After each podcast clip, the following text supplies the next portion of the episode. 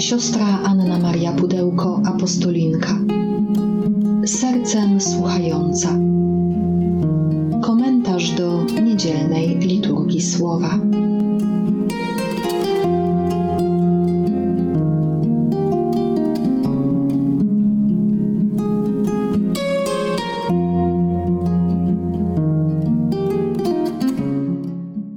Z Ewangelii według świętego Mateusza. Jezus powiedział do arcykapłanów i starszych ludu: Co myślicie?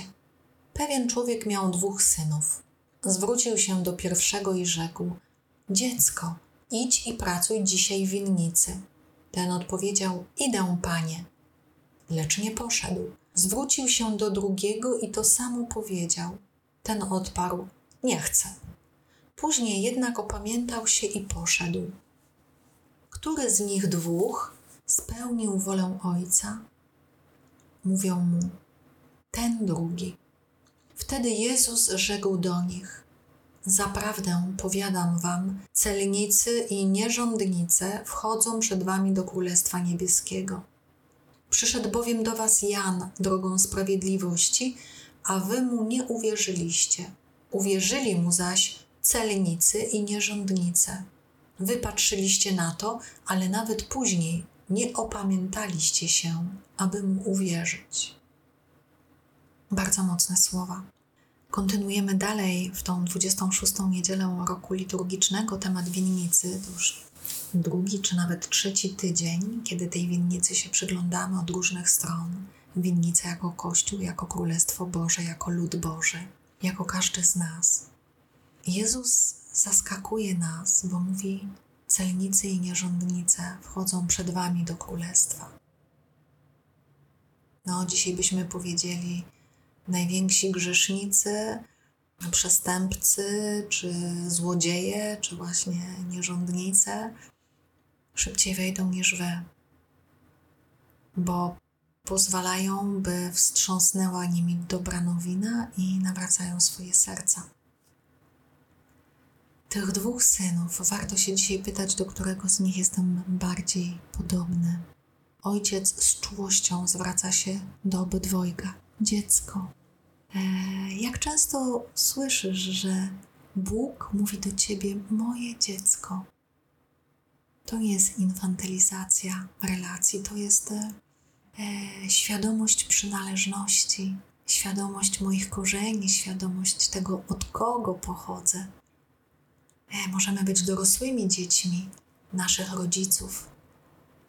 Kiedy nasi rodzice mówią nam, córko, synu, e, możemy czuć, że mamy już nasze własne życie autonomiczne, ale ta miłość, ta więź wybrzmiewa właśnie w tym, w tym jednym słowie: córko, synu, dziecko moje.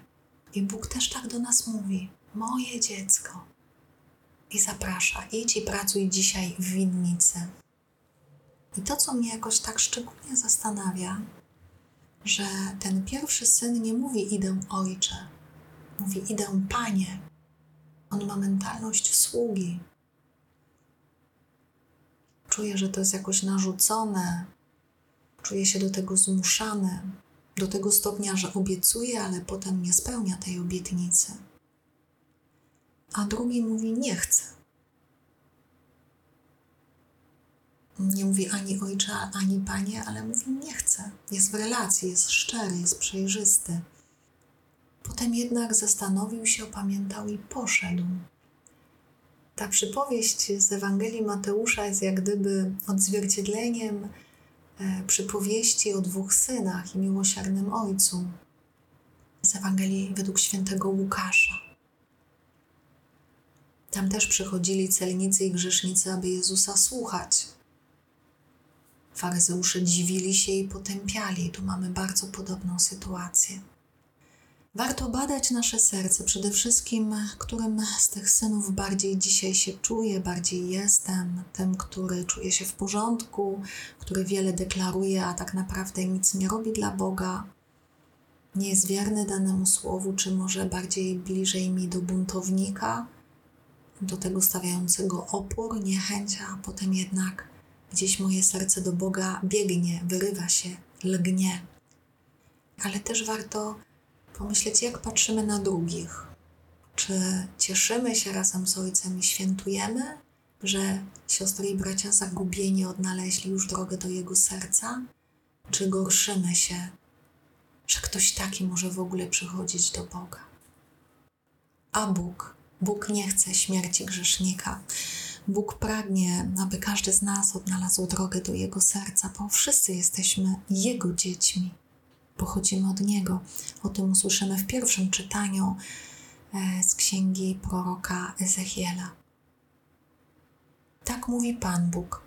Wy mówicie, sposób postępowania Pana nie jest słuszny. Słuchaj jednakże domu Izraela. Czy mój sposób postępowania jest niesłuszny, czy raczej wasze postępowanie jest przewrotne? Jeśli sprawiedliwy odstąpił od sprawiedliwości, dopuszczał się grzechu i umarł, to umarł z powodu grzechów, które popełnił. A jeśli bezbożny odstąpił od bezbożności, której się oddawał i postępuje według prawa i sprawiedliwości, to zachowa duszę swoją przy życiu. Zastanowił się i odstąpił od wszystkich swoich grzechów, które popełniał. I dlatego na pewno żyć będzie, a nie umrze. My już jesteśmy w o wiele lepszej sytuacji niż e, osoby żyjące w czasach Starego Testamentu. Jeśli sprawiedliwy wchodził w grzech i umierał, umierał z powodu grzechów. Jeśli niesprawiedliwy pokutował, mógł żyć. A my dzisiaj mamy tą wielką łaskę, że nawet jeśli żyjemy w sprawiedliwości i odejdziemy od Boga, ale pragniemy pokutować, możemy do Niego powracać przez sakrament pokuty i pojednania. Ale właśnie o to chodzi, żeby budować więź z Bogiem, aby nikt ani nic tak naprawdę nie mogło nas od Niego oderwać. Jesteśmy krusi, jesteśmy słabi, nigdy nie będziemy bezgrzeszni. Wielcy święci to nie byli ludzie, którzy nie popełniali grzechów. Ci święci, których e, widzimy mm, beatyfikowanych czy kanonizowanych, każdy z nich spowiadał się do ostatka, do ostatniego tchnienia i miał za co Boga przepraszać. Ale właśnie ich świętość polegała na tym, że coraz szybciej do Boga powracali, coraz szybciej swój grzech Jemu zawierzali, czyniąc w swoim sercu miejsce dla Niego. Psalm 25 prosi, prosi o łaskę bycia prowadzonym przez Boga. Daj mi poznać Twoje drogi, Panie. Naucz mnie chodzić Twoimi ścieżkami. Prowadź mnie w prawdzie według Twych pouczeń. Bożej Zbawco, w Tobie mam nadzieję. Wspomnij na swoje miłosierdzie, Panie, na swoją miłość, która trwa od wieków. Nie pamiętaj mi grzechów i win mej młodości, lecz o mnie pamiętaj w swoim miłosierdziu, ze względu na dobroć Twą, Panie. Dobry jest Pan i łaskawy, dlatego wskazuje drogę grzesznikom. Pomaga pokornym czynić dobrze, uczy ubogich dróg swoich. Przepiękna jest ta prośba psalmisty. Nie pamiętaj mi grzechów i win mej młodości, lecz o mnie pamiętaj w swoim miłosierdziu ze względu na dobroć Twą, Panie. To jest dobra nowina dla nas. Bóg nie pamięta naszych grzechów.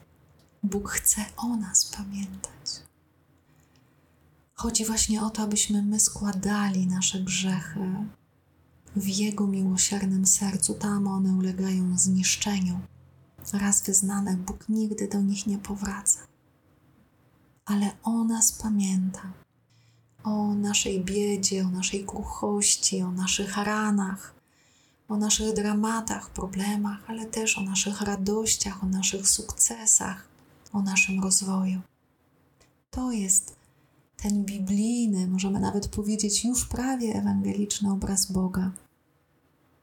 Bóg nie zatrzymuje się na naszym grzechu. Bóg kocha grzesznika, bo grzesznik jest Jego dzieckiem.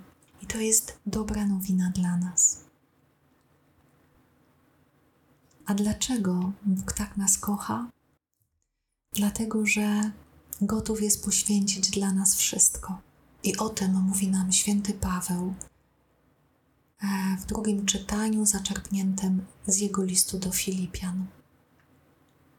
Bracia, jeśli jest jakieś napomnienie w Chrystusie, jeśli jakaś moc przekonująca miłości, jeśli jakieś uczestnictwo w duchu, jeśli jakieś serdeczne współczucie, dopełnijcie mojej radości przez to, że będziecie mieli te same dążenia, tę samą miłość i wspólnego ducha, pragnąc tylko jednego, a niczego nie pragnąc dla niewłaściwego współzawodnictwa ani dla próżnej chwały lecz w pokorze oceniając jedni drugich za wyżej stojących od siebie. Niech każdy ma na oku nie tylko swoje własne sprawy, ale też i drugich.